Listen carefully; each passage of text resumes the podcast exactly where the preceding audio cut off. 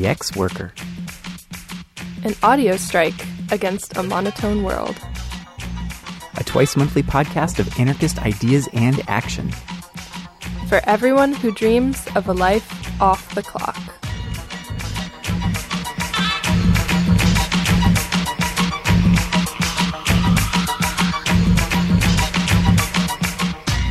Hello, and welcome back to another enthralling edition of The Ex Worker. This episode has a lot going on. We'll be taking care of some things we've had on the back burner while we've been busy reviewing 2015, including some listener feedback on adbusters in occupations, among other things, a short report from some goings on in the land down under, a bunch of updates on political prisoners, a review of the book Huye Hombre Huye, and what we really think about the Bay Area. The main course of this episode, however, will be devoted to a conversation about democracy. Election year is chugging right along in the USA, and rather than waste our breath taking potshots at the nominees, although it's hard because they make it way too easy, we're going to examine whether democracy is actually what we're fighting for as anarchists after all. Soon we'll be releasing an audio zine version of the forthcoming CrimethInc feature From Democracy to Freedom. So, if anything we're saying in this episode piques your interest, keep your eyes peeled for the audio version from our feed on iTunes, our website, or your favorite podcatcher, or you'll be able to check out the text version at crimethinc.com slash blog. You can find links to everything we mentioned in this episode in our show notes, available on our website, crimethinc.com slash podcast. And if you have any questions, comments, or concerns, you can shoot us an email at podcast at crimethinc.com. Let's get started.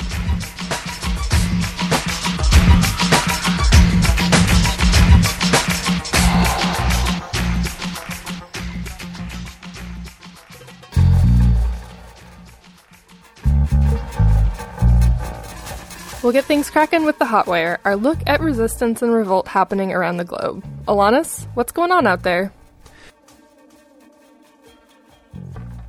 Protesters clashed with police in Hong Kong on the night of the Lunar New Year against a police crackdown on unlicensed street vendors. Cops responded to protesters throwing stones and setting fire to garbage cans by firing live ammunition and arresting some demonstrators. 44 police and journalists were reportedly injured. The central authorities in Beijing are regarding the clashes with growing concern and have thus far encouraged the Hong Kong government to take a no compromise attitude to the growing number of protests that have taken place over the past few years. Around 3,000 activists gathered to protest the destruction of a forest in northern Turkey, which is being clear cut to make way for a gold and copper mine.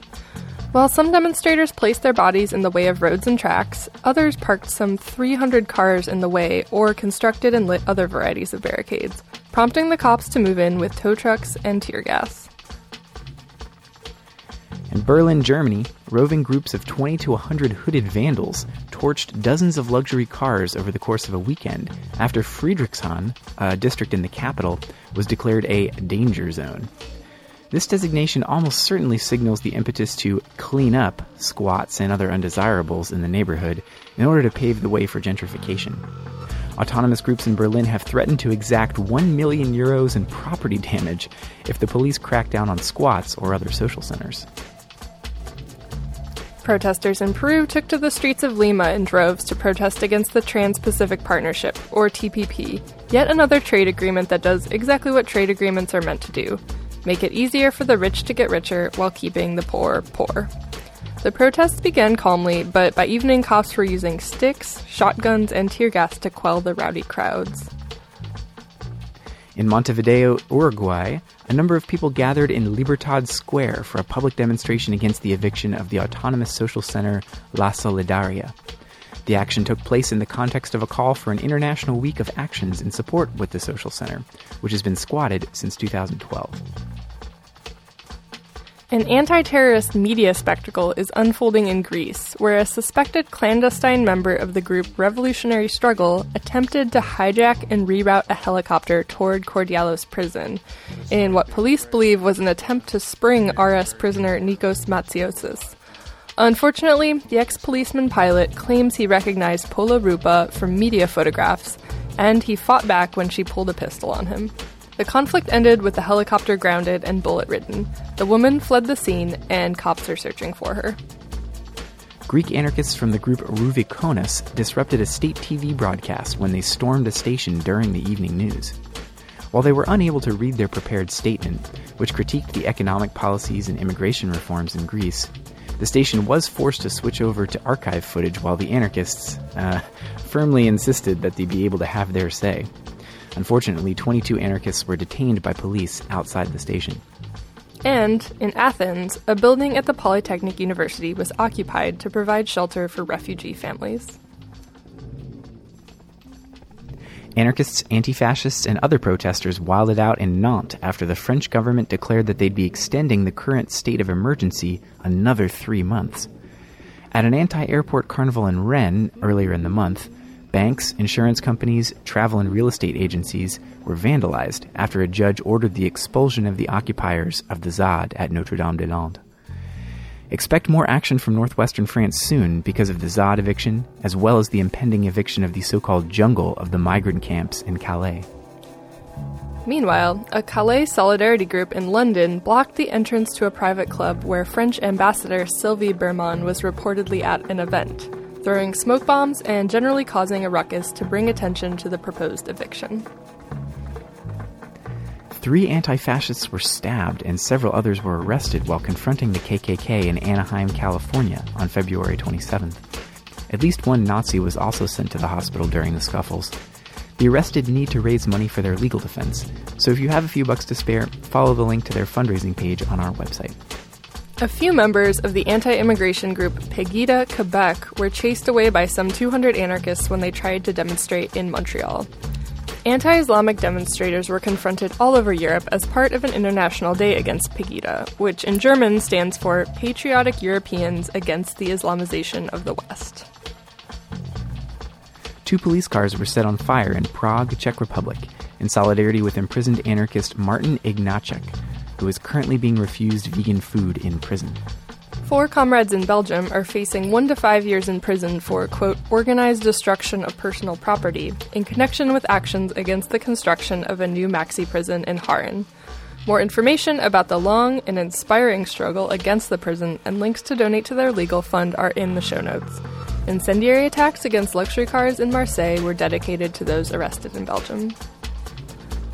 Protesters clashed with police in Salt Lake City, Utah, of all places, when police refused to release body camera footage of the shooting of 17 year old Somali refugee Ali Mohammed.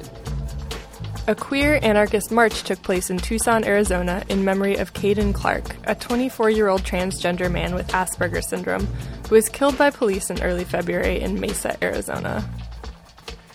And a queer group called No Pride in Prisons attempted to stop police and corrections officers from joining in Auckland, New Zealand's Pride Parade. Instead, the police held the protesters back from joining the parade, but no arrests were made. If you've ever wondered why we here at the Ex Worker are not fired up about free speech and the First Amendment, check out this headline. The Ku Klux Klan in Georgia has filed a lawsuit after the state denied them the right to participate in the Adopt a Highway program. With legal representation from, you guessed it, the ACLU, the KKK's case has reached the state Supreme Court. The ACLU claims that if the state can deny the KKK's right to have their name on a sign saying that they pick up trash alongside the road, then the next thing you know, the state could prevent groups like Black Lives Matter or whomever the government disagrees with from adopting highways. And then what would we have? That's right, tyranny. Thanks, ACLU, for once again arguing for why good radicals should support fascists. Meanwhile, hackers posted thousands of files hacked from a database belonging to the Fraternal Order of Police, the massive organization representing over 300,000 US cops. The data is being hosted by The Cthulhu, aka Thomas White, who warned the pigs not to try to retaliate, saying, If you want to go nuclear with me, feel free to do so, but trust me when I say you might want to think long and hard before you do. Damn!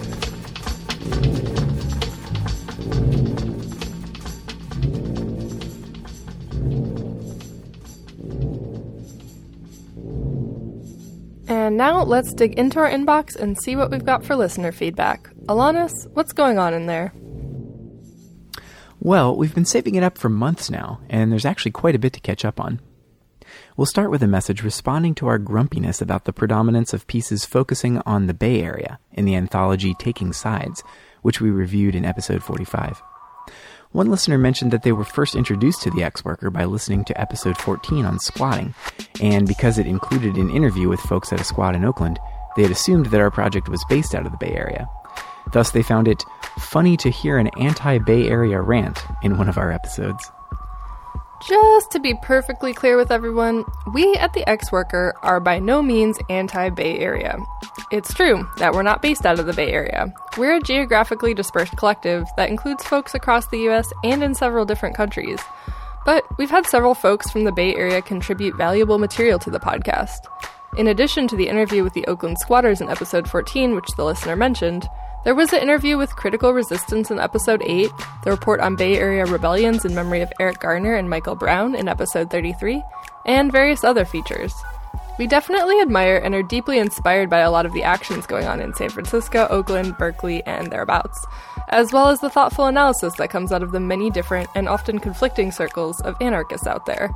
Our critique isn't of the Bay itself, but of the tendency to centralize or overrepresent Bay Area experiences within discussions about North American anarchism. Part of the reason for this is that many of the most prolific and widely circulated anarchist publishers, writers, and media makers are based in the Bay. And since they speak from their experiences and context, what we read or listen to tends to disproportionately come from there. Another reason is that Bay Area anarchism is broad and diverse enough that it includes quite a lot of distinct currents, including strong anarchist people of color movements influenced by Afro pessimism and anti colonial ideas, insurrectionary, individualist, and nihilist currents, queer and trans specific perspectives, and many others. So, a lot of different theoretical arcs have been influenced by Bay Area folks. There's not a single character or tendency that defines Bay Area anarchism in the way that there often is in smaller scenes. And of course, there are a lot of upheavals going on there, and a lot of militant actions taking place, which we're excited to read about and learn from. All of these are positive things. But one of the unfortunate consequences is that conditions that are actually pretty specific to the Bay or California tend to be presented as central concerns for anarchists in general, rather than as manifestations of anarchist struggle in a local context. Here's an example. There was a yearly anarchist gathering I used to attend on the East Coast. Although overall it was great, queer and trans folks used to give the organizers shit because they tended to deprioritize queer or trans themed workshops, despite there being a lot of demand for them. One time I went, uh, I think this was eight or ten years ago, this pattern was playing out so that among many dozens of workshops, there was only a single one on queer or trans themes. And it happened to be a workshop discussing LGBT driven gentrification, facilitated by two folks from San Francisco. Although it was interesting, my own impression, and the sense I got from most others there, was that the struggles facing queer and trans folks outside of these hip urban enclaves were extremely different, to the point where the discussion felt basically irrelevant to folks living outside of the Bay, except maybe folks from New York or one or two other major cities. Although that's just one isolated example, I feel like I'm seeing similar things in anarchist publications or discussions in recent years, particularly about gentrification or the legacy of Occupy or the contours of anti police struggle or various other things. Yeah, it seems like a pretty common phenomenon for folks living in these areas to see their own concerns and struggles and discourses as either the standard or the most advanced politically, which makes it harder for the rest of us from other regions and smaller cities and towns who generally have access to less infrastructure and fewer resources to figure out how to benefit from the experiences of anarchists living in the so called strongholds. Of course, all of us should be participating in and reflecting on local struggles wherever we are, whether it's the Bay or Des Moines or Tuscaloosa. But, well, I can't speak for anyone else, but to me it'd be helpful if anarchists who live in areas with dense concentrations of comrades and infrastructure would take it upon themselves to decentralize their activities, build networks with other regions, develop analysis oriented towards broader audiences beyond select urban contexts. Think outside the Bay, if you will.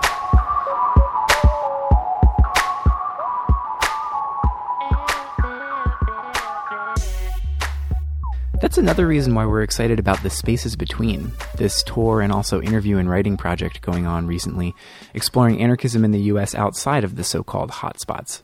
Over the last couple of weeks, they've visited a lot of places around the East Coast and Midwest. gathering and sharing stories from folks in towns with smaller and less glamorous anarchist scenes, often devoid of an established institutional left with whom to have a love hate relationship. We'll have an interview to share with folks from that tour in an upcoming episode. One of our goals for the Ex Worker is to seek out anarchist perspectives from a wide range of contexts, whether that be in the news we report, or the folks we interview, or the analysis we share. So we'll certainly continue to include the Bay, but we'll try to avoid reproducing that disproportionate focus. Although, all that said, it might be worth acknowledging that according to our rough estimates of download data, we have more than twice as many listeners from California than from any other U.S. state or other area of the world. so, all you Californians, please know that we love and appreciate y'all. I hope we're not alienating any of y'all out there. Keep us posted about what's going on wherever you are to podcast at crimethinc.com. Moving on with the feedback, one listener took us to task for our rather mocking mention of Adbuster magazine's Billion People March campaign back in episode 44. In case you've forgotten, this latest concept by Adbusters guru Kalle Lasn involved trying to catalyze a massive international day of protest oriented toward a single demand, which seemed to be a 1% tax on all stock market and currency trades payable to the United Nations. Our listener wrote, I don't see why you found it necessary to talk so much shit about Adbusters and their billion people march idea. I think Adbusters is rad. Certainly, I don't agree with all their positions, but then I don't agree with all of CrimethInc's positions either. The specific demand they came up with about this 1% tax idea is definitely a weird one. But I think their point is to catalyze huge numbers of people to get into the streets and resist, which is a goal that I would imagine that you share too. We can never tell what the next thing that'll bring thousands of people to the streets will be. Who would have thought that Occupy Wall Street would become so huge and spread so far and wide? So why shit on this effort? It sounds like you actually want them to fail so that you can be proven right. If a billion people hit the streets, we can make whatever demands we wanted, regardless of what Adbuster says, or CrimethInc for that matter. Shouldn't you focus your hostility or sarcasm on the many enemies that you have in common, rather than making fun of people who are also attempting to spark mass protest against governments and corporate power? Fair enough, dear listener, fair enough. Just to clear a few things up, I have a lot of respect for Adbusters. The thing they do, they do really well. What is that thing? I don't know, like evocatively portraying the alienation of postmodern life through visually compelling collages of images and short texts, uh, picking up where the situationists left off in the critique of the spectacle and advertising and daily life under capitalism, and drawing connections between first world boredom and existential crisis and third world poverty and misery. Something like that. They've totally inspired and catalyzed a whole lot of people to be more critical of consumerism, media spectacles, environmental destruction, corporate capitalism, and lots of other stuff. So the point is certainly not to hate on adbusters. So, what was the point? More to critique what we think is a misguided strategy of focusing on making demands. This is the latest project of many that have tried to homogenize the energy of these super diverse movements and upheavals and synthesize them into a few talking points or policy proposals. If it worked, it might concentrate collective power in a certain way, but to what end? And at what cost? Any demand the state has the ability to grant will ultimately reinforce their power and our dependence. Did you ever read anything by that guy Saul Alinsky, the Rules for Radicals author, the community organizer that supposedly influenced Obama as a youngster?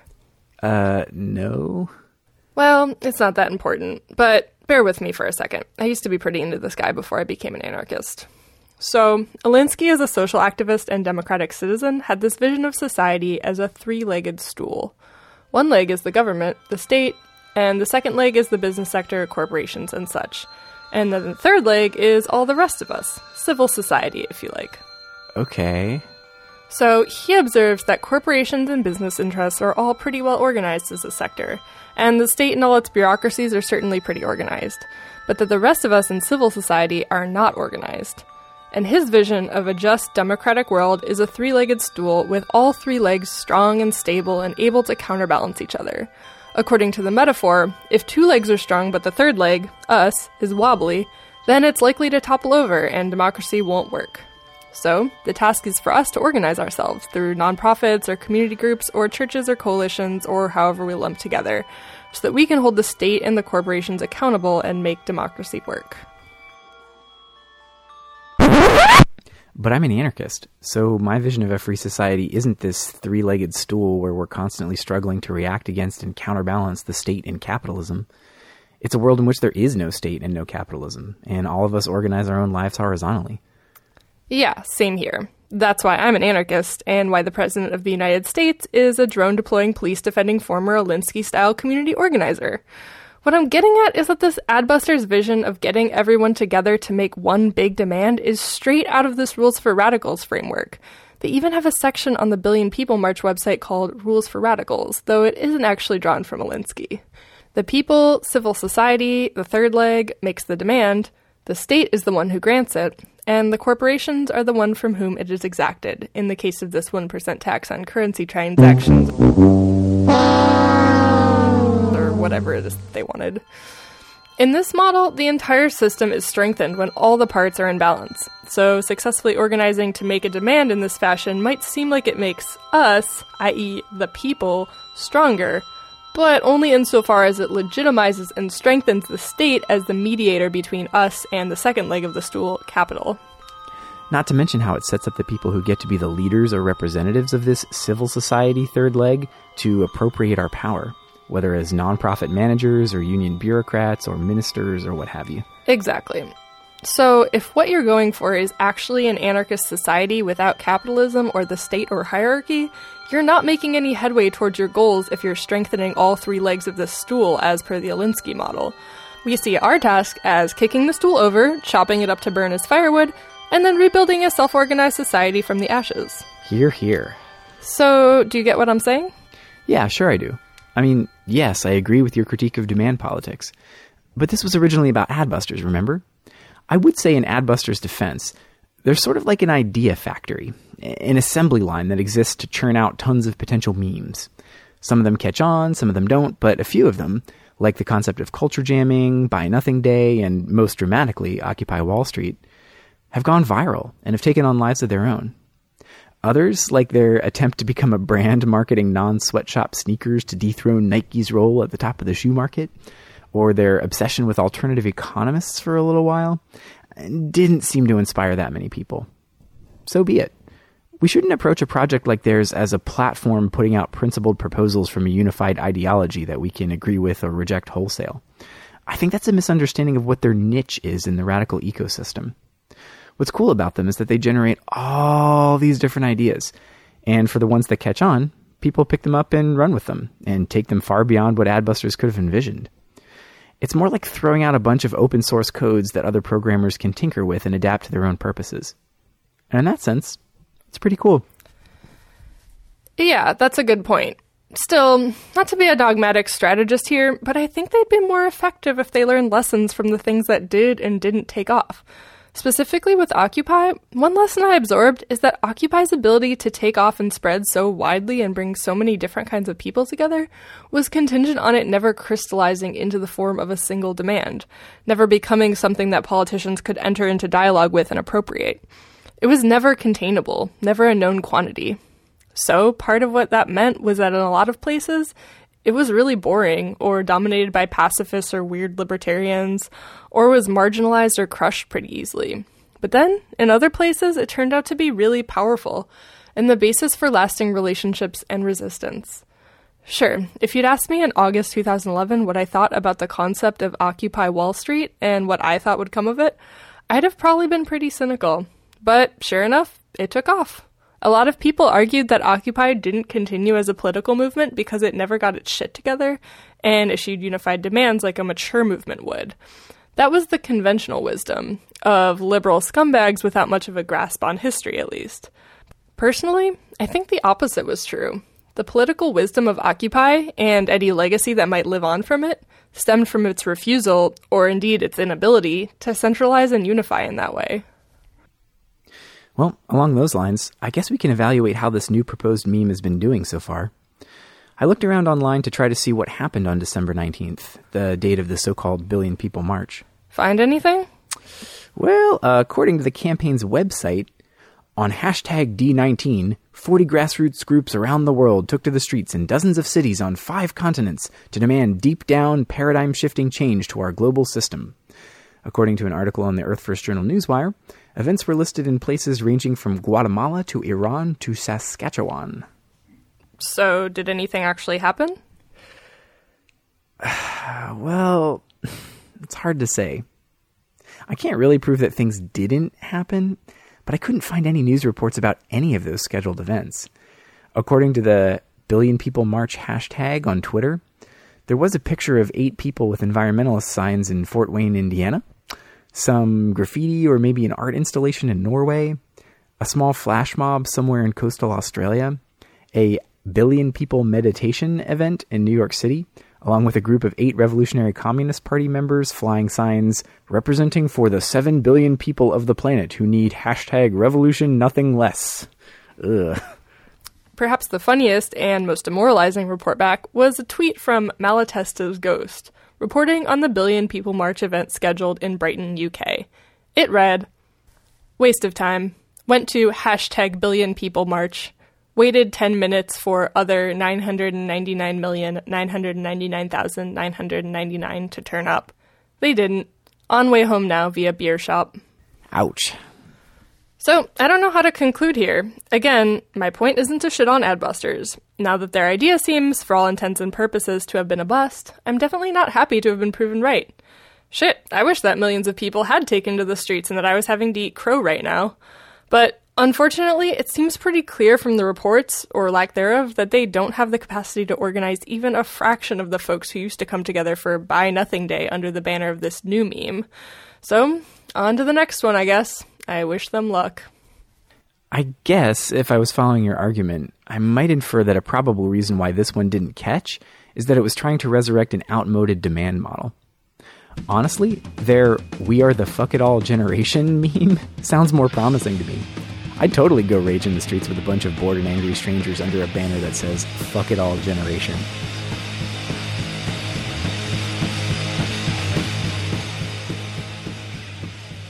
Reading accounts from all sorts of uprisings, from Tottenham to Sao Paulo to Ferguson, it seems like being bored and pissed off and generally alienated without any specific political analysis is actually a pretty major catalyst for some of the wildest stuff that's gone down in the past few years.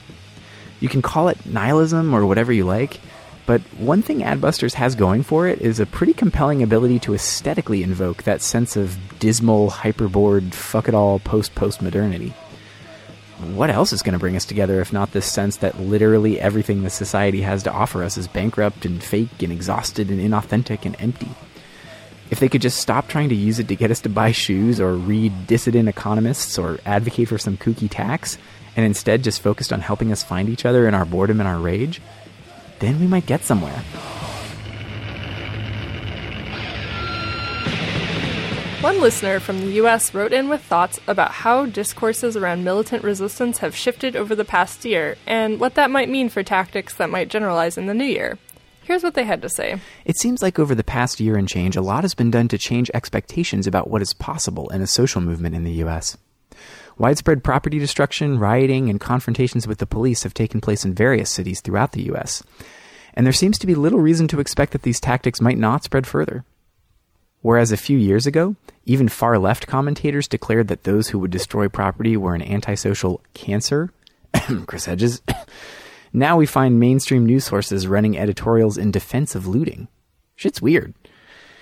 To think about 2016, I wonder if perhaps now that we seem to be surpassing some of the limits we came up against in Occupy, the time might be ripe to try our hand at taking buildings for our own purposes once again. Of course, there are successful clandestinely executed occupations throughout the country. But if we could stage the reclamation of abandoned buildings as a brazen tactic within a social movement, as was attempted in Santa Cruz, Oakland, and North Carolina during Occupy, this would seem a worthwhile barrier to try to break. In a broader sense, if the national dialogue around property destruction has changed so dramatically in just the past few years, it would seem to indicate that the context we find ourselves fighting in can change rapidly. Let's keep our wits about ourselves, be open to pushing the envelope in new directions. And here's hoping that over the next few years, the world we find ourselves struggling in has had so many waves of resistance and tactical improvisation that it would be unrecognizable from our current vantage point. Brilliant. I think there's a lot of insight in those reflections. One of our year in review correspondents last year emphasized the importance of being prepared to evaluate and adapt to rapidly changing circumstances, and this year has definitely proved that right. Take the example of the Baltimore uprisings this spring. The entire process moved extremely quickly, with rapid escalation of hostility on the part of protesters, rapid deployment of the National Guard, and the decision to press charges and indict the six officers who killed Freddie Gray announced quickly in an effort to quell the rebellion. With the rebellion contained to one urban area, the combined military and law enforcement capacities deployed to repress the riots were stretched, but not too far. If the unrest had spread to Philadelphia, New York, DC, Richmond, and elsewhere in the region, shit might have gotten really ungovernable really fast. Anarchists may have missed an opportunity by failing to actively and visibly take part within and beyond Baltimore during the small window that opened up there. Last winter, friends from Oakland reported that the rounds of demonstrations in the Bay Area were seriously challenging the logistical and financial capacity of law enforcement to repress them. If we've learned one thing from the past year and a half, it's that we need to be ready to mobilize rapidly when the windows of possibility open up, and to take advantage of the dramatic expansion of what folks feel entitled to do in rebellious situations. Of course, the threat of left co optation as a counterinsurgency strategy is very real. In places where politicians and self appointed activist leadership were unable to take over the course of events, despite their best efforts, as in Ferguson and moments in Oakland, shit got very interesting. In places where they were able to exert effective control, as in Minneapolis this fall, they were able to be pacified much more quickly. Anarchists have been right to identify this as a major obstacle to insurrectionary possibility over the past year and a half, and to point out certain formulations of identity politics and the concept of the ally as tools of counterinsurgency in these situations. That said, white supremacy and anti blackness remain fundamental organizing principles of American society, and any reactionary approach to critiquing identity politics that doesn't ground into this basic reality will be both ineffective and allied with our enemies. On the topic of the mainstream media supporting or at least excusing riots over the last year and change, it's true that this has happened, as we discussed in episode 40 on struggles against white supremacy and the police. Yet, at the same time, this tentative support usually takes the form of portraying rioters as victims lashing out, rather than people who know what they're doing. You know, everyone cites that Martin Luther King Jr. quote about riots as the language of the unheard, as if the problem for people targeted by white supremacy and poverty was one of amplification rather than material and structural oppression. Again, carrying on this notion that everything politically meaningful can be reduced to speech, as civil libertarians love to think. The essay The Poor Person's Defense of Riots by Delio Vasquez, which appears in Taking Sides, the AK Press anthology we reviewed in episode 45, talks about this. It argues that we should understand rioting not as a symptom of powerless people who are mad because they haven't figured out how to participate in legitimate politics, but passionate yet rational agents taking decisive action in their interests. One of the problems I could imagine us facing if we tried to pick up on and expand our practices of building occupations is that such a concerted and legibly political action may not qualify for the provisional excuse of powerless victims lashing out. A direct frontal assault on the system of private ownership is definitely raising the stakes. And that's what anarchists are there for, right? Oh, yeah, of course. I'm definitely not arguing against that as a tactic. Quite the opposite. I'm just wondering if we would be able to ride the wave of riot sympathy in that direction. In a way, this supposed sympathy is a double edged sword, because it only validates our collective power as an expression of powerlessness, ultimately conceived as a wake up call for the proper authorities rather than a total displacement of them. Also, with the Occupy movement, no particular group or demographic was able to monopolize the legitimacy to act, as much as many tried. Whereas rebellions that erupt in response to racist police killings tend to center either members of the community or racial group from whom the murdered person came, or their self appointed leaders, or the person's family of origin, or those claiming to represent them. While none of these groups are homogenous in their interests or predictable in their responses, this structure of legitimacy in post police killing riots, as contrasted to Occupy, lends itself to co optation and pacification, outside agitator discourses, claims of opportunism against people who try to push the envelope, etc. So, while the rage of protesters is immediately legible, this very legibility defines some of its limits. Another way of saying it is that Ferguson, Baltimore, and related upheavals are framed as fundamentally reactive, versus Occupy, weird as it was, as basically proactive, and thus both less legible and more open ended. Each of these offers a double edged sword and different strategic considerations. Still, it's definitely true looking back on the development of tactics and popular sentiments since 2008 that what has been seen as possible or legitimate has been expanding with each round of unrest. So let's definitely keep experimenting to see which tactics might catch on and open up unforeseen possibilities.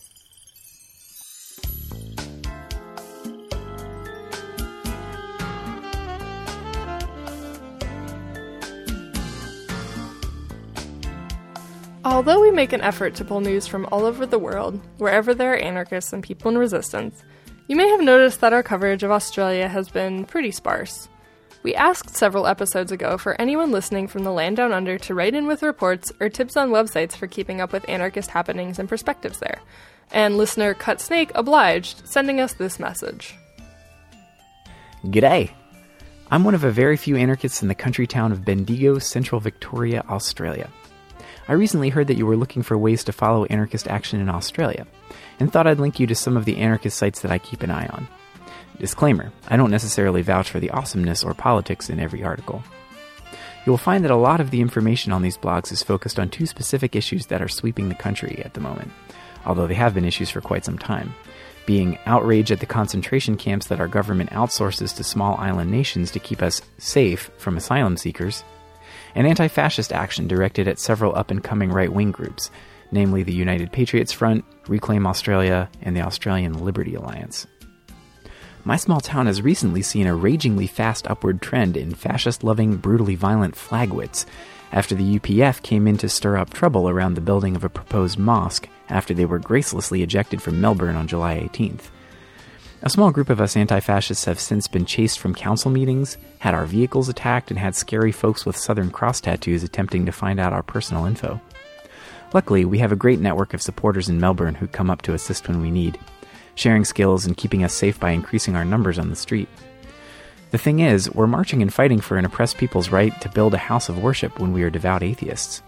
We deny and fucking hate all gods, but are getting punched in the face and harassed on the street in defense of other people's right to pray to one. Thanks for your podcast. It amps me up on my way to work while I'm pulling down fascist posters and putting up Antifa stickers on bus stops. In closing, bash the fash, fuck the patriarchy, all power to the people, and circle the A every day. Signed, Cut Snake. Hey, Cut Snake, thanks a bunch for all these links. We've got the whole list posted on our website. As we were reflecting in our year in review episodes, anti fascism is definitely going to be a key theme for anarchists around the world in the months to come. In the US, where the Republican presidential nominations looks like it will probably go to a man who has called for a ban on all Muslim immigration into the United States, and who has been endorsed by the KKK leaders, our anti fascist strategies have to develop to remain relevant. In the US, as in much of Europe and very probably Australia too, Racist and xenophobic views that were previously thought of as extreme are generalizing through large swaths of the population. Your point about denying and hating all gods while absorbing repression in defense of religious freedom for Muslims points out an interesting tension in how we conceive of Islam and Islamophobia as anarchists. This is such an important and complex question that we're actually going to devote an entire episode to it in the coming months, so we'll set that aside for now. But we're flagging that as a topic well worth exploring, and we're interested to hear your thoughts. If you want to weigh in on anti religious anarchism, Islamophobia, and solidarity, hit us up at podcast at crimethinc.com.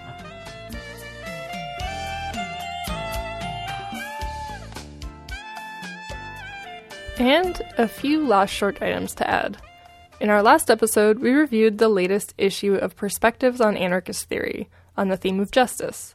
In our review, we mentioned the essay Brick by Brick Creating a World Without Prisons, an essay by Lane Mullett that we thought was an excellent introduction to a broad critique of the prison industrial complex from an anti authoritarian perspective, and mentioned how much we think it'd be great to circulate in zine format as an outreach tool or for books to prisoners groups. Well, we just noticed that it was posted in its entirety online, so if you want to read it or share it or take the text and format it, you can find the link on our website. Also, the Flatirons Anarchist Alliance wrote in to say, You folks listed off some other great anarchist podcasts on the last show, episode 45, but missed one that I think vibes real well with what you do. It's called Solecast. It's on iTunes and is done by a Denver hip hop artist. Holy shit, you were right. We checked it out, and it's definitely worth a listen. The host describes it as a podcast about philosophy, radical politics, anarchism, culture, resistance, and much more. I interview artists, academics, writers, organizers, and revolutionaries. Episodes have included interviews with Janet Biehl on Rojava, Will Potter from Green is the New Red, Frank Lopez from Submedia, and lots more. The podcast website is soleone.org slash solecast. That's spelled S-O-L-E-O-N-E dot org slash S-O-L-E-C-A-S-T. Check it out. And that, I believe, is all the listener feedback we can possibly stuff into one episode. So now, on with the show.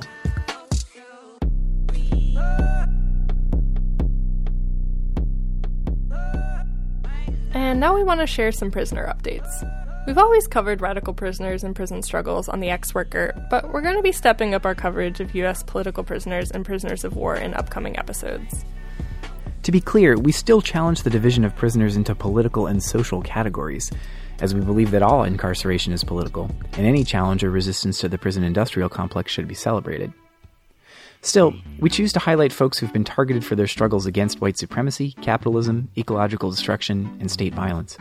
Because we think it's crucial to sustaining these struggles long term that we let folks know that they will be supported when they face state repression. And these folks inside continue to serve as sources of inspiration and strength for us on the outside. So, that said, here are some updates to share. First of all, we have some extremely exciting news to report.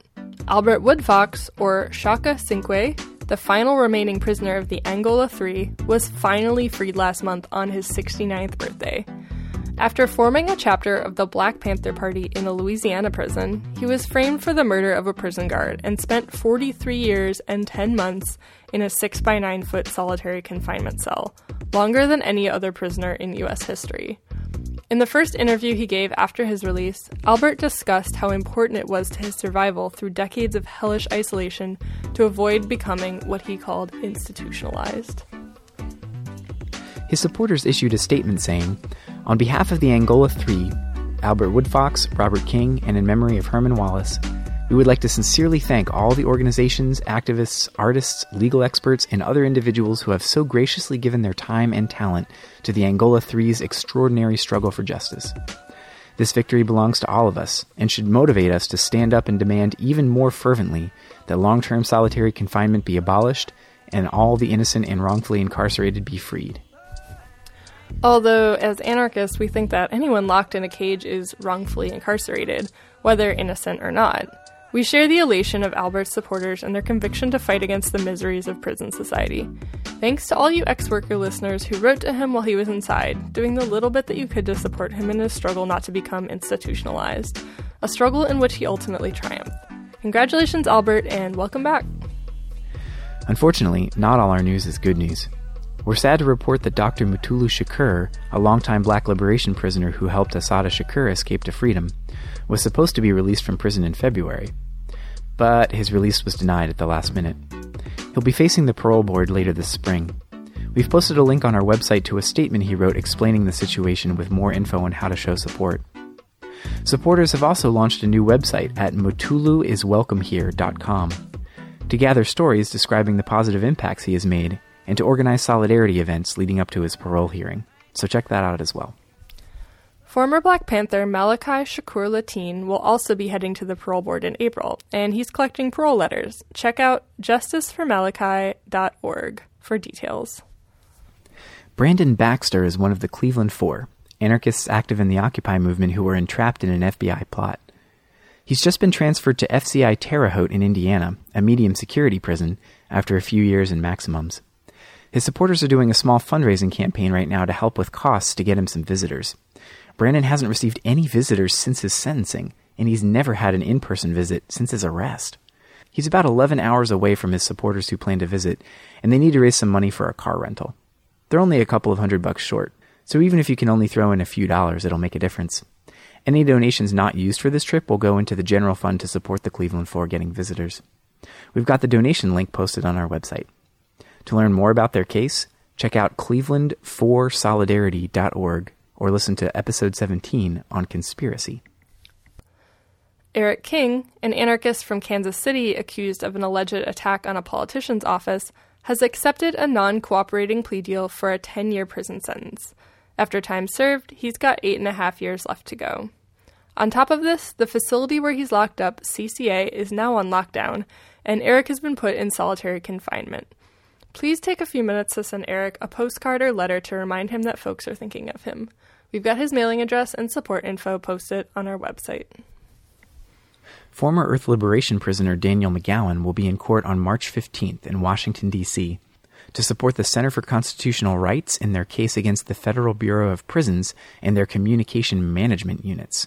The CMUs are experimental prison units that impose severe restrictions on prisoners' communications, both within the prison and with the outside world.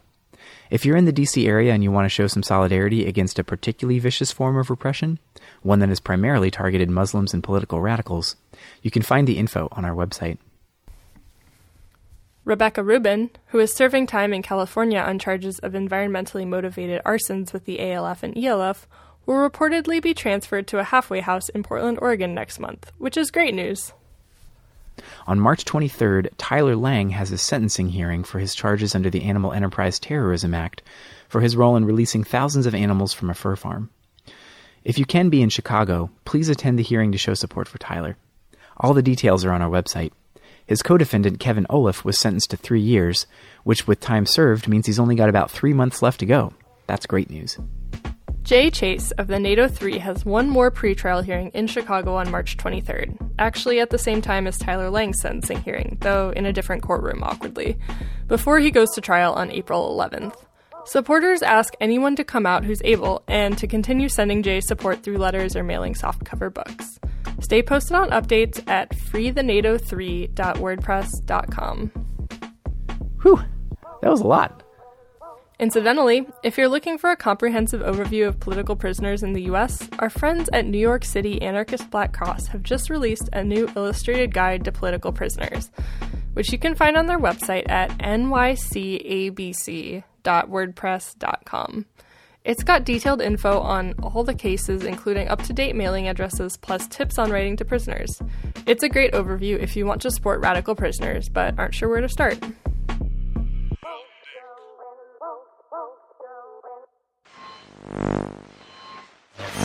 You're listening to the X, The X? The Ex Worker. an audio strike against a monotone world.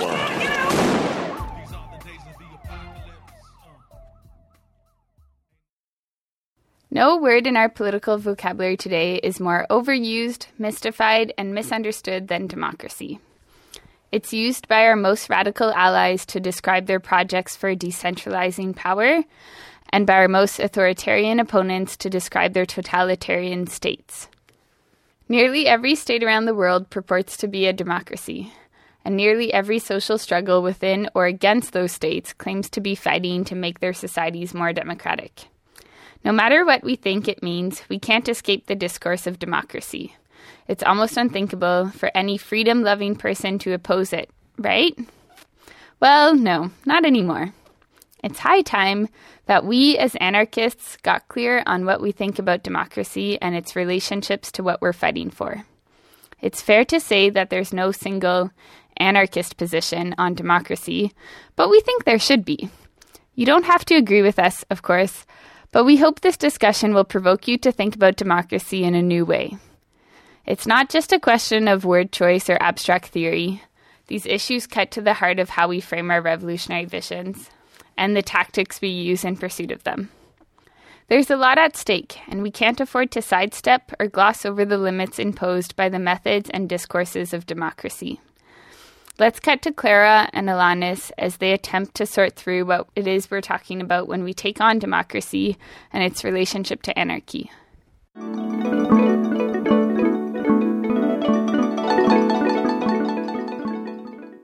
So, democracy. Yeah, democracy. What do you think? What do you mean? Well, is democracy a good thing? Uh, yeah, of course. Is it what we're fighting for as anarchists? Yeah. I mean, well, a certain kind of democracy. Which kind is that?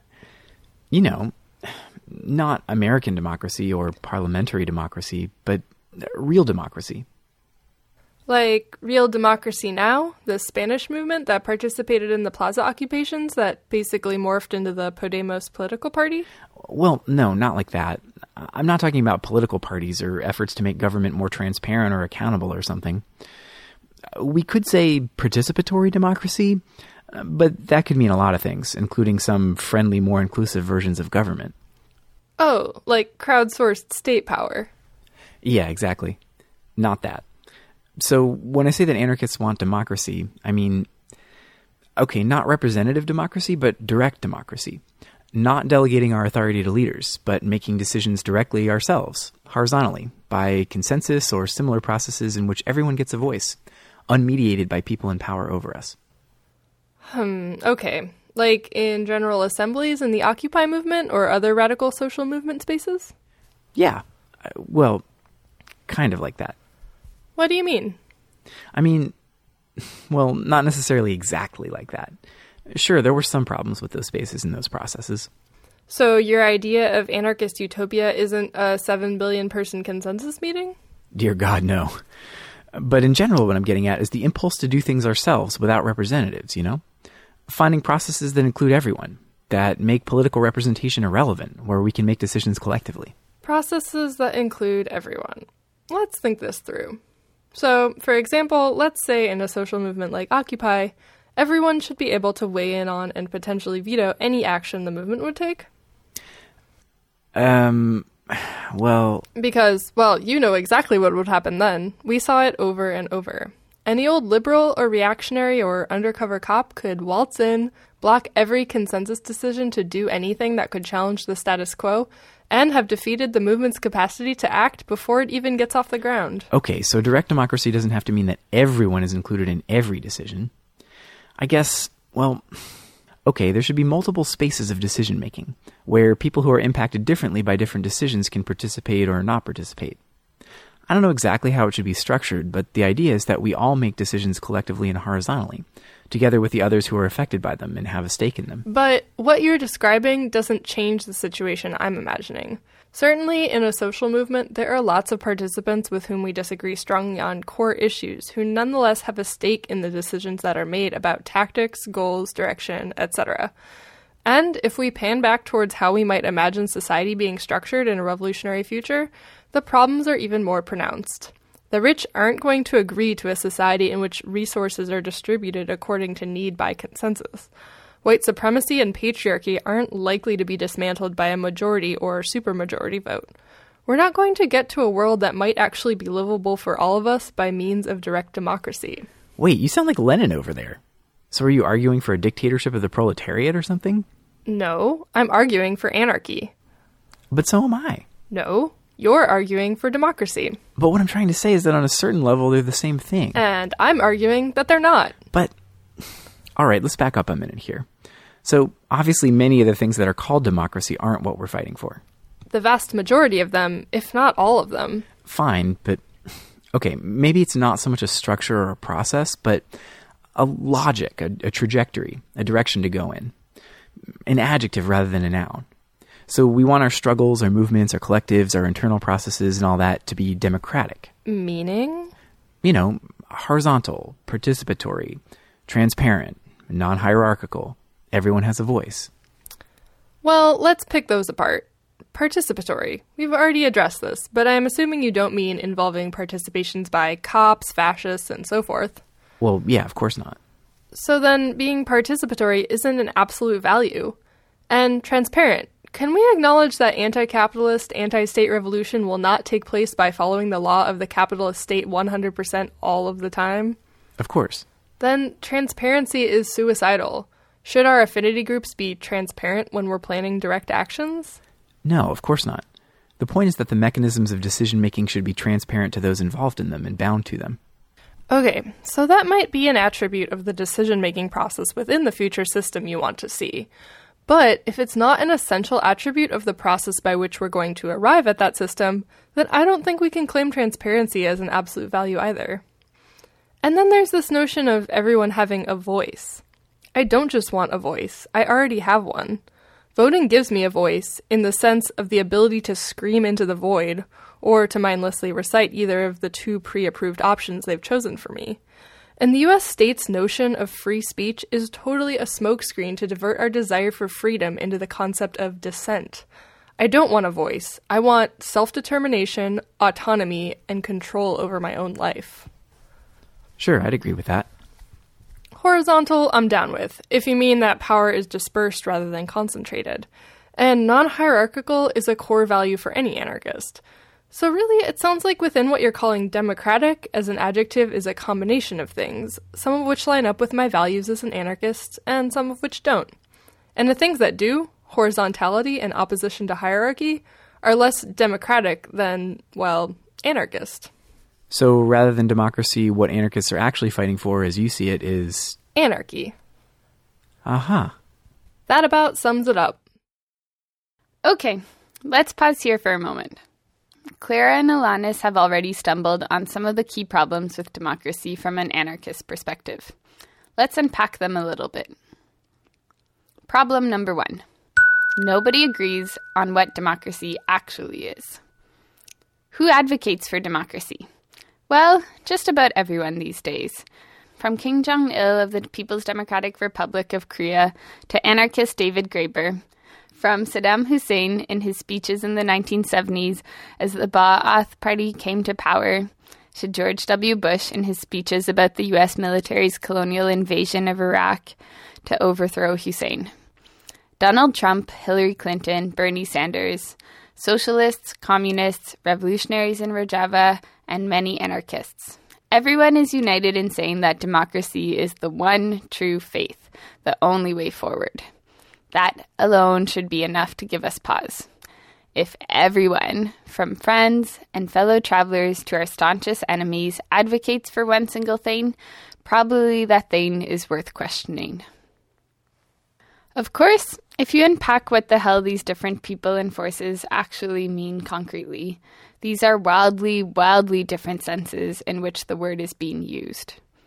Politically, what's called democracy by its practitioners ranges from one party military dictatorship to two party corporate dominated republics to multi party parliamentary systems to non party, decentralized, federated, council based grassroots systems. In economic terms, systems from centrally planned economies to welfare states to decentralized neoliberal free market capitalism to solidarity economies based in worker ownership and syndicalism have all been described as democratic. As an adjective to describe processes or structures within organizations, workplaces, unions, collectives, and so forth, democratic can mean majority vote or consensus based or having a leadership that's responsive to feedback, or leaders chosen by vote, or having no formal leadership at all, etc., etc., on and on. Even the efforts to qualify democracy with any number of different adjectives or modifiers, real or true, or participatory, or direct, or whatever, don't get around this problem they may exclude, but ultimately they end up being as vague and slippery and contentious as the overall discourse. Direct democracy can mean a state run by constant electronic voting via smartphone on every small decision, or a worker co op in a capitalist economy, or federated systems of councils run by consensus, or any number of other weird experiments some of which are in line with our values as anarchists, and some of which aren't. The point is, there is no consensus, so to speak, about what anyone is talking about when they talk about democracy. And that's dangerous. When we affirm that our values are democratic, or define our goals and aspirations in the language of democracy, we're tying ourselves to a discourse that is so vague and devoid of content and so thoroughly appropriated by our enemies that it is almost certain to have some unintended consequences to our disadvantage. At best, we're just confusing both allies and opponents, and at worst, we're directly strengthening the positions of our enemies. It would be much better, we would argue, to directly and concretely spell out what we affirm and what we oppose so there's no risk of being misunderstood or appropriated by our enemies. That means talking about anarchy, not democracy.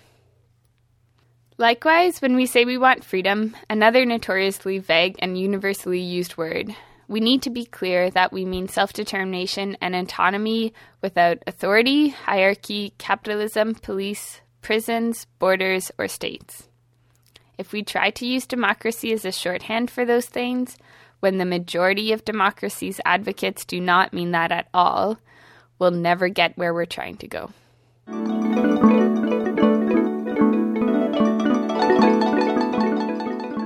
Okay, so maybe we shouldn't use the word democracy to describe the kind of system we're trying to promote. I agree that we should be explicit about the shit we do and don't want to see in a revolutionary world. But if I was going to try to rescue the idea of anarchism as radical democracy, I'd say that we should still be able to affirm democracy as a value, alongside freedom, autonomy, horizontality, and all that other good stuff. Since it's so universally promoted in social movements that are contesting capitalism and state power, wouldn't it make sense to assert it as a value alongside the other values we're promoting? It can be a way to talk not just about the world after the rev, but the kinds of processes we want to use to get there, right? Well, no, I don't think so. Why not? A few reasons. For one, like we just said, it's completely vague and claimed by everyone to the point that whatever its meaning has become is totally incoherent. But more importantly, I don't think that doing things democratically is an anarchist value at all. Isn't it? I mean, aren't anarchists concerned not just with ends, but also with means? A unity of means and ends? Like Makhno and everybody wrote in the International Anarchist Platform in the 20s, that the classical anarchists desired an anarchist movement welded by unity of ends and means. Yes, exactly. But where promoting democracy as a value misses the point is by focusing on means to the exclusion of ends. The language of democracy focuses obsessively on the processes of making decisions, and not on the decisions we actually make or the outcomes they produce.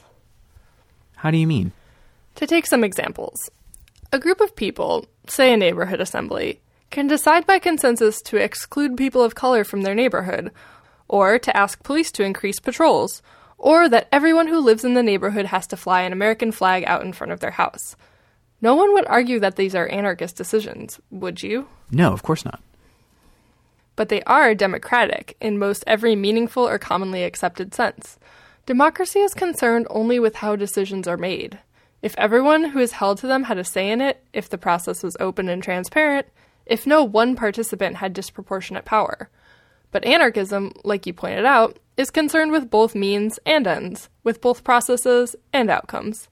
If a democratic group, be it a collective or an assembly or a legislature or whatever, decides to do something that upholds hierarchy and domination, as anarchists were bound to oppose it, regardless of how democratic the decision making process was by which it came to pass. If we're going to affirm something as a core anarchist value, it had better be something clearer, something that doesn't actually produce shit that contradicts everything we stand for. But, hmm. See what I mean? It's just hard for me to imagine describing something exclusionary or racist or cop promoting as democratic. Sure, it is, but that's because we've all been force fed the democratic Kool Aid since elementary school. We're so used to making democracy a synonym for anything that's good or anything that we agree with that it's lost any anchoring to reality.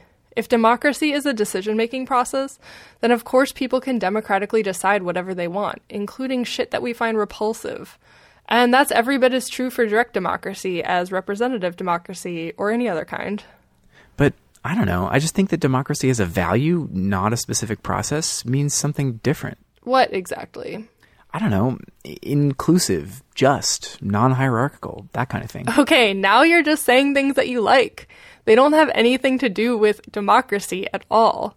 If at times people who are promoting values like the ones you're describing have used the words democratic as a synonym for some of them, they've just muddied the waters to the detriment of all of us who want inclusion or justice or whatever else. Just say what it is that you stand for, directly and clearly with no room for ambiguity. Leave democracy out of it. And so, Clara and Alanis have fleshed out what we'll call problem number two. Democracy focuses on process and not content. Without trying to make a mission statement for all of us, I'd say that in broad strokes, as anarchists, we want a free world based in solidarity, mutual aid, autonomy, and self determination, in which the state, capitalism, and all forms of hierarchy and domination are absent. Notice that what I'm describing there are values, or more precisely, modes of relation among people and groups. I'm not describing the specific structures and decision making processes that I think should exist in an anarchist world. Another pretty key aspect of my politics as an anarchist is that I don't want a homogenous world in which there's only one single system or a set of methods for doing things. That's a bad idea for a thousand reasons. To name just a few, diversity makes systems more resilient. Different cultures and local conditions will entail different ways of doing things. Freedom is an ongoing experiment rather than a fixed platform.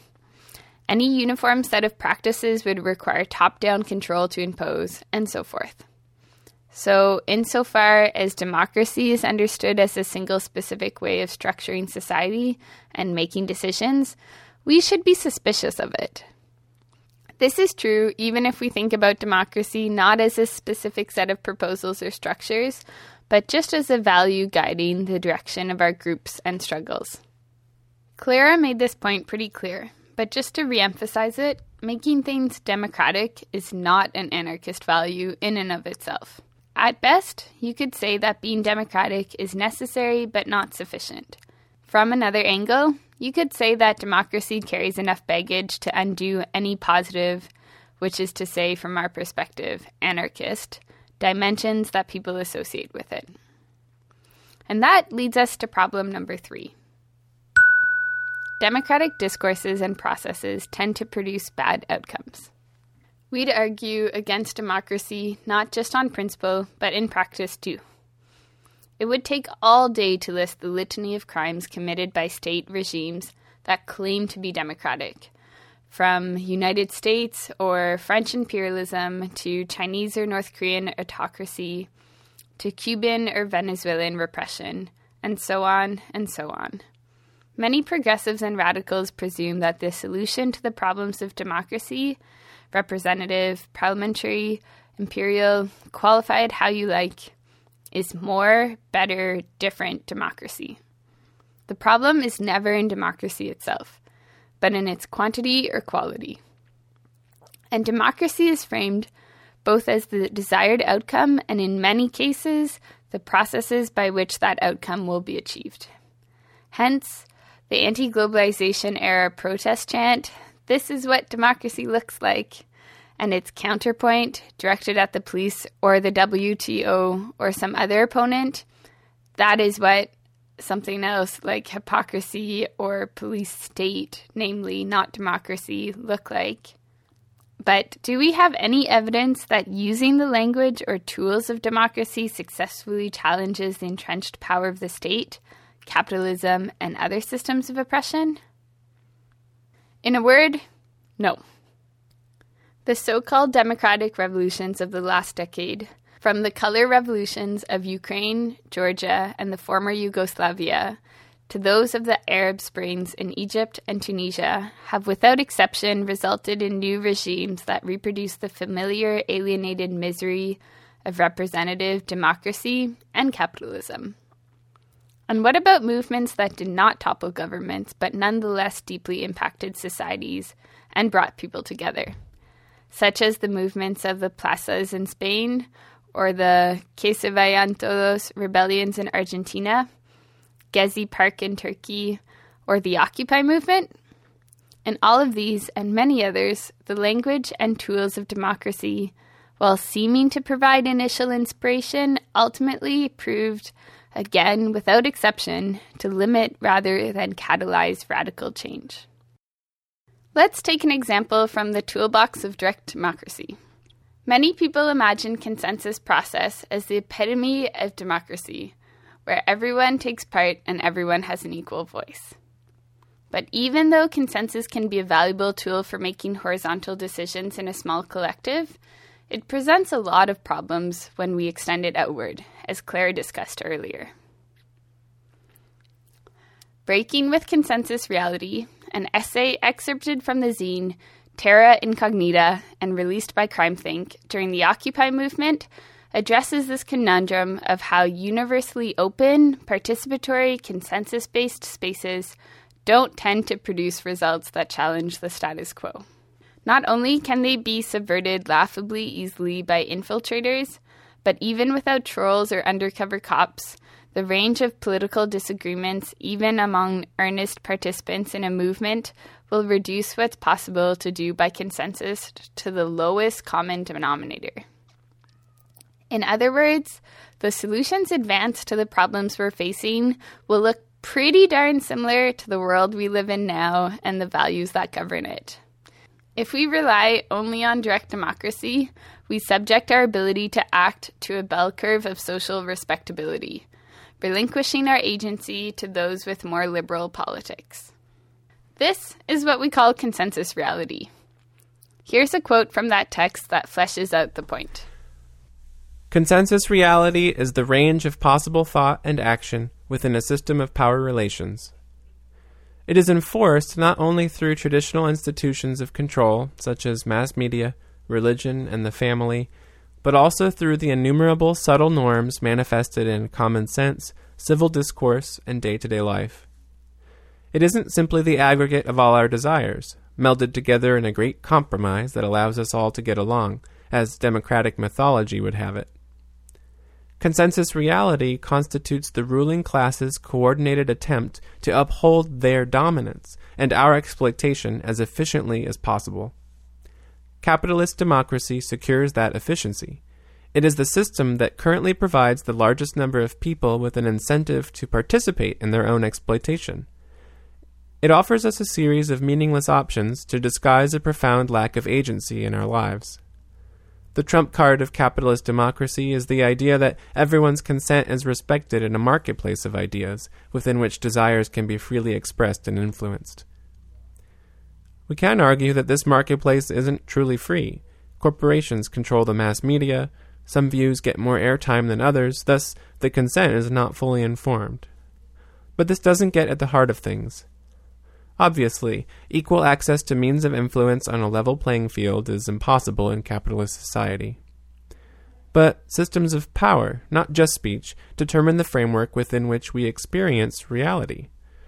All political systems, whether anarchist, fascist, or democratic, produce particular patterns of social relations. Mere discussion of these symptoms does not, it cannot transcend the framework within which it occurs. Free speech discourse offers each of us our own box of colored chalk to decorate the cement blocks around our feet, and calls that freedom. Whether we can walk away doesn't even enter into the picture. Our experience of what we are and aren't able to do determines our sense of what is possible far more than our ideas and discourses. To shift the boundaries of our imagination and desires, we have to find ways to make new experiences possible beyond the bounds of consensus reality.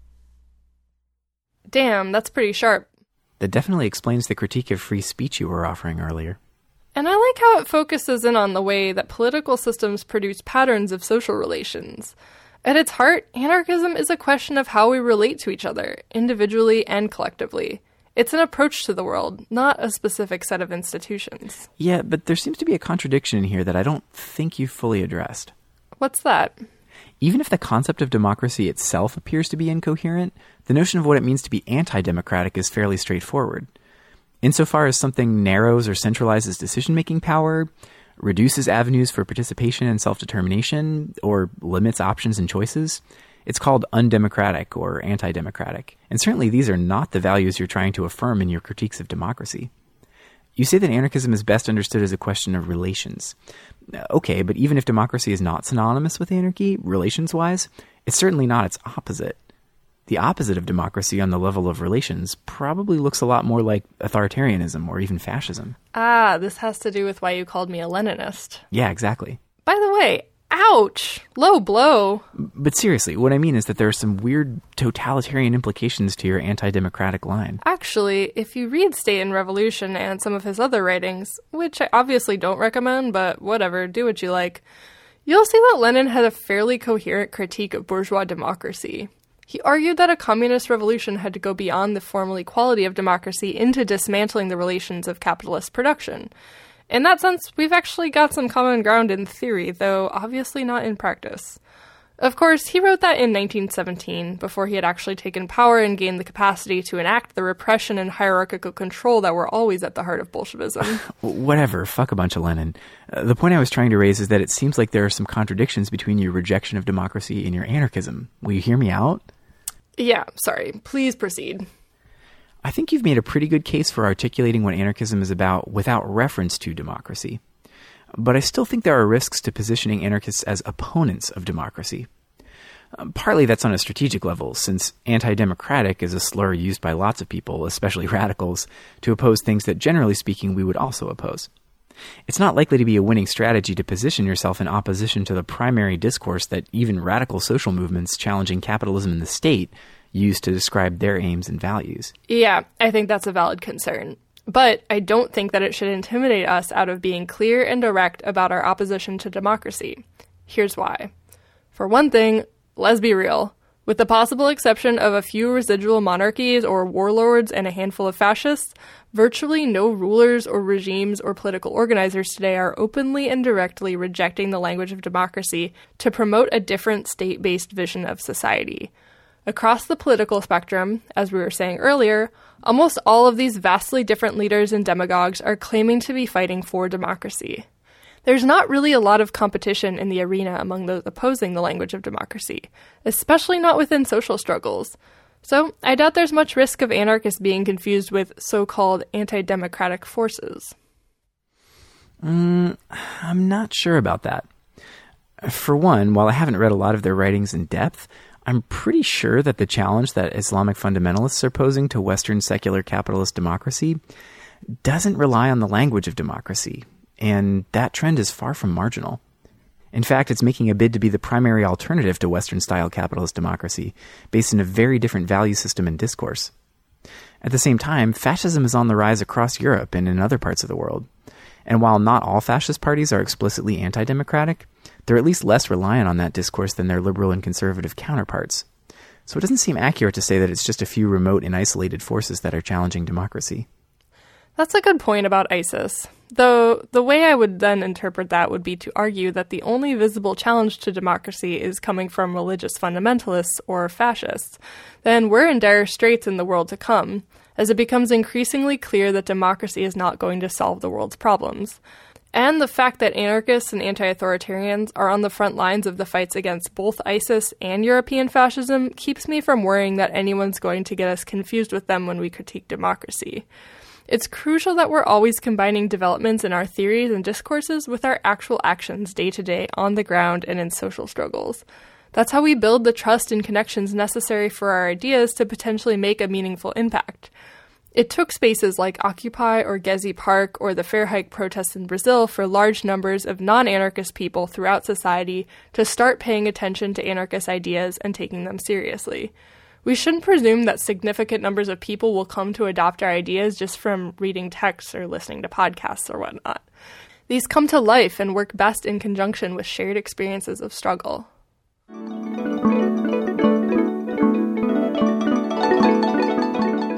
Obviously, we've only scratched the surface of an extremely complex and contentious topic here.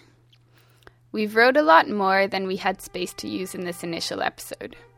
There are lots of objections that could be raised to our framework, and a lot more examination to do of the history of democracy and the contemporary examples of how it's used. We think that these questions about democracy are crucially important to be addressing in this political moment. In an election year in the US, when our total saturation in the election spectacle also corresponds to a near universal disgust and disillusionment with politicians and parties, it's especially important that we be thinking critically about what our critiques are, what language we use to express what we're fighting for, and what sorts of tools for resistance and alternatives we're proposing. So, this episode will kick off a multi layered engagement with the topic. Later this month, CrimethInc will release a major series of essays focusing on an anarchist critique of democracy, including a historical and theoretical discussion of the topic and a number of different case studies written by participants in recent social upheavals around the world, assessing how the language and tools of democracy have impacted their struggles. Billions around the world have watched the ominous pageantry of the US presidential race. Trump, the champion of the new extreme right, laying the groundwork for the despotism to come. Sanders, the partisan of an impossible dream, who nonetheless succeeded in luring disaffected millions back into electoral politics.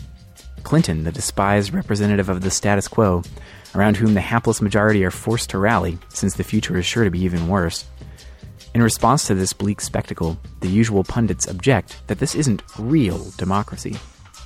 This talk about real democracy should be familiar to anyone who lived through the Occupy movement or one of its overseas equivalents. In 2011, from Tunis to Madrid to New York, movements that were ostensibly about the crisis of capitalism turned into experiments with new forms of governance. By 2014, the luster of real democracy had worn off. The Ukrainian revolution confirmed the right wing appropriation of the discourse, while the movement that spread from Ferguson began with a riot, not an assembly. But next time revolution is on the agenda, we'll surely see all the same rhetoric about democracy trotted out once more. As long as democracy is the only paradigm we have for change, even anarchists will promote it. What is democracy precisely? Will it ever deliver on what it promises? How significant is the difference between state democracy and direct democracy? Is anarchism a kind of direct democracy or something else entirely? And how do democratic discourses and procedures serve the social movements that adopt them? This month, we'll be publishing a 10 part series exploring these questions, presenting an anarchist analysis of democracy in all its forms. The flagship text, From Democracy to Freedom, offers a critique of democracy from its origins 2,500 years ago up to today, examining its representative, direct, and consensus based variants. We'll follow up with case studies from participants in several of the recent movements that have been acclaimed as models of direct democracy 15M in Spain, 2011, the occupation of Syntagma Square in Greece, also 2011, Occupy in the United States, 2011 to 12, the Slovenian uprising of 2012 to 13, the plenums in Bosnia, 2014, and the Rojava Revolution. We'll conclude the series with guest contributions on the subject from Paul Z. Simons, Uri Gordon, and others. In conjunction with these releases, the Ex Worker podcast will be producing an audiozine version of the major democracy texts as our next episode. We're also supporting people around the US and beyond in establishing reading groups to tackle and debate the texts as they come out. Using a networking platform developed by the Riseup Tech Collective called Crabgrass, we'll be releasing a detailed proposal for a series of decentralized but interlocking reading groups across North America and beyond. Our hope is to catalyze discussions among crews of interested anarchists in many different contexts, to reflect on how these concepts play out in your local struggles, and to compare your experiences to those of others elsewhere.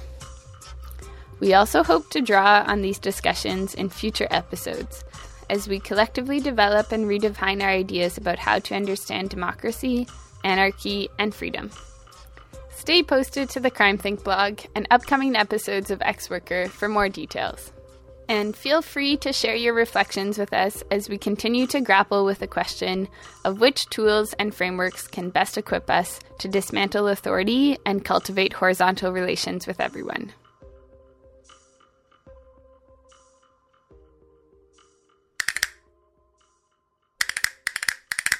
After all the talk about prisoners we had earlier, it's appropriate that this episode's review focuses on a memoir written by a defiant radical prisoner. On the chopping block this time around, we'll be taking a look at Huye Hombre Huye, an account of struggles inside Spanish prisons written by Jose Tarrio Gonzalez. In Huye Hombre Huye, Diary of a Maximum Security Prisoner, Jose Tarrio Gonzalez relates his experiences in Spanish prisons from 1987 to 1992, part of which was spent in the secretive FIES prison wings. Originally published in Spain in 1997, the book was translated into English and published by Little Black Cart in 2014. Although the writing isn't overly political, everything Jose writes comes from the perspective of wanting complete and total freedom, not only from the prisons holding him, but from the world that maintains prisons. The story itself starts in 1987 when Jose is sent to prison for a little over two years for a small robbery. In the initial health screening, Jose is diagnosed with AIDS, causing him to immediately clean up his drug habit and focus on obtaining the most freedom he can in his life. Once in prison, he immediately has to face the realities and dangers of everyday life there, where the guards pay little regard to anyone's health or safety within the prison walls, and the fellow prisoners vie for dominance and power over one another.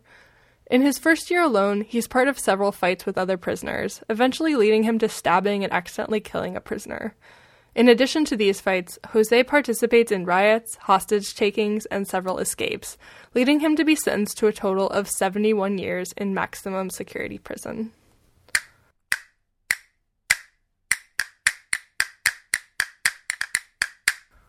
Though Jose rarely talks about his anarchism, a number of anarchist themes are prevalent throughout his writings.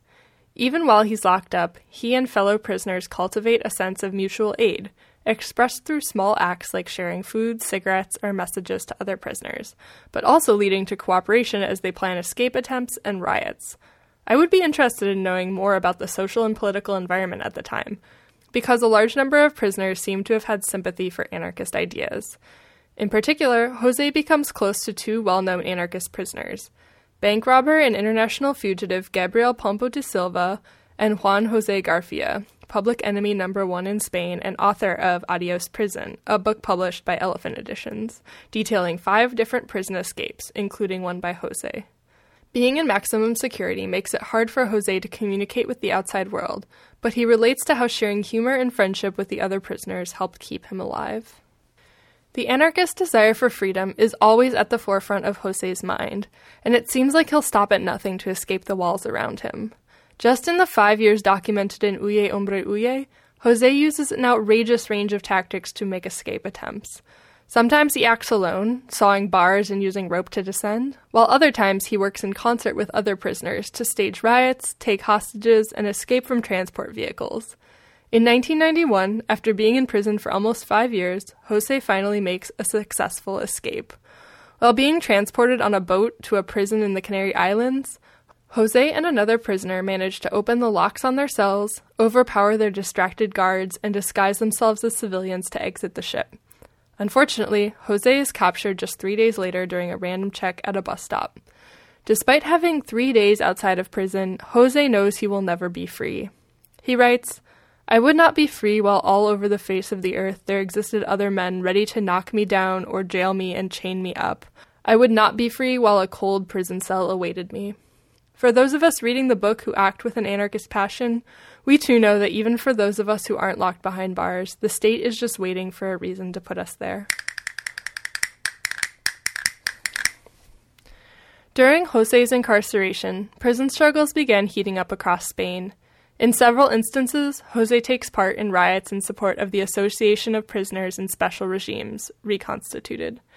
The purpose of the riots is to issue a clear set of demands to the administration, including release of prisoners with terminal diseases, ending abuses towards prisoners and their families, and the creation of minimum security centers with health care for prisoners with AIDS. While we can debate the merits of issuing demands in our struggles, the Spanish prisoners in these security prisons felt that riots with demands were the best chance they had for being heard in the outside world. Unfortunately, the media worked in concert with the jails in the state to suppress news of the riots or the prisoners' demands. As a result of prison revolts across the country, the Spanish state used this state of emergency to begin illegally enacting the FIES regime. The FIES, which translates to the File System for Special Attention Prisoners, is a euphemistic name for the Spanish policy of isolating prisoners and restricting their communications with one another and the outside world. Though these prisons inside a prison are atrocious, they are in no way unique to Spain. They can be seen as similar to the CMUs, or Communications Management Units, in America, that prisoners are sent to as the result of terrorist designations, though they are also in use as a tool for silencing political activists. While the FIES prisons no longer officially exist in Spain, the same restrictions are enacted as part of what is now called the Internal Conflict Recovery Program, or PRIC. Just as the School of the Americas, after becoming a target of massive protest, was rebranded the Western Hemisphere Institute for Security and Cooperation, the case of the PRIC shows the state's strategy to deflect critiques by whitewashing its programs and continuing the same policies under different names. While I very highly recommend Huye Hombre Huye, it can be a very uncomfortable book to read. I don't feel it's my place to criticize the author, but from an outside perspective, many of his actions and the way they are discussed comes across as very masculine. At times, his motivation for violent attacks on other prisoners seems to be either to prove that he's not a person to be messed with, or to enact revenge for previous wrongs. I don't say this to criticize Jose as a person, but to show that prisons structurally create a cycle of violence wherein prisoners have to struggle to treat each other like human beings. It's an intense story, and one of the things I took away from it is a cautionary stance towards lionizing those who participate in prison revolts and escapes. While we may want to show solidarity and support for these actions, we run the risk of blindly praising those who commit them. This story shows that the participants in these rebellions are nuanced with their own faults and weaknesses. Jose Tarrio Gonzalez was released from prison in 2004 to spend his final days in a hospital in his hometown, where he eventually fell into a coma and died of AIDS on January 2, 2005. That night, Spanish anarchists remembered the life of their comrade with demonstrations and the sabotage of ATMs with Molotov cocktails, the best way to commemorate. In 2009, a plaza in Madrid was commemorated as Jose Tarrio Square, where anarchist lectures, screenings, and conferences still take place today. You can find Huye Hombre Huye at littleblackcart.com. All right, let's wrap things up with next week's news. What's on the calendar, Alanis? From March 18th to 20th in Athens, Ohio, Appalachia Resist will host an action camp to connect environmental justice and social justice efforts in the Appalachian region. Here's how they describe themselves Appalachia Resist is a small group of rural activists who use direct action as a tactic to resist the fracking industry in our region. We work and live in a rural working class community that is predominantly white. We see that struggles for environmental justice and the ongoing fight for racial justice are linked. We want to articulate that link and find concrete ways to work together, to push back against a system that brutalizes and sees as disposable the bodies of low income rural people, people of color, gender nonconforming people, women, native, and undocumented people. Mentioning all these people together should not be a way of erasing difference. This is not all lives matter, but a way of seeking actual solidarity based on mutual liberation. This is a monumental task, and we are definitely not experts, but we think it's important and necessary. They're encouraging regional activists working on racial justice, anti rape culture, prison solidarity and prison abolition, environmental justice and anti extraction, and other struggles to take part. Don't forget about the sentencing hearing for animal liberation prisoner Tyler Lang and the court appearance for Jay Chase of the NATO 3, both on March 23rd in Chicago, and the court hearing against CMUs in Washington, D.C. on the 15th. In Seoul, South Korea, the anarchist film festival of Hanam-dong will open March 24th through 26th at Takeout Drawing, an art space standing in defiance of gentrification in downtown Seoul.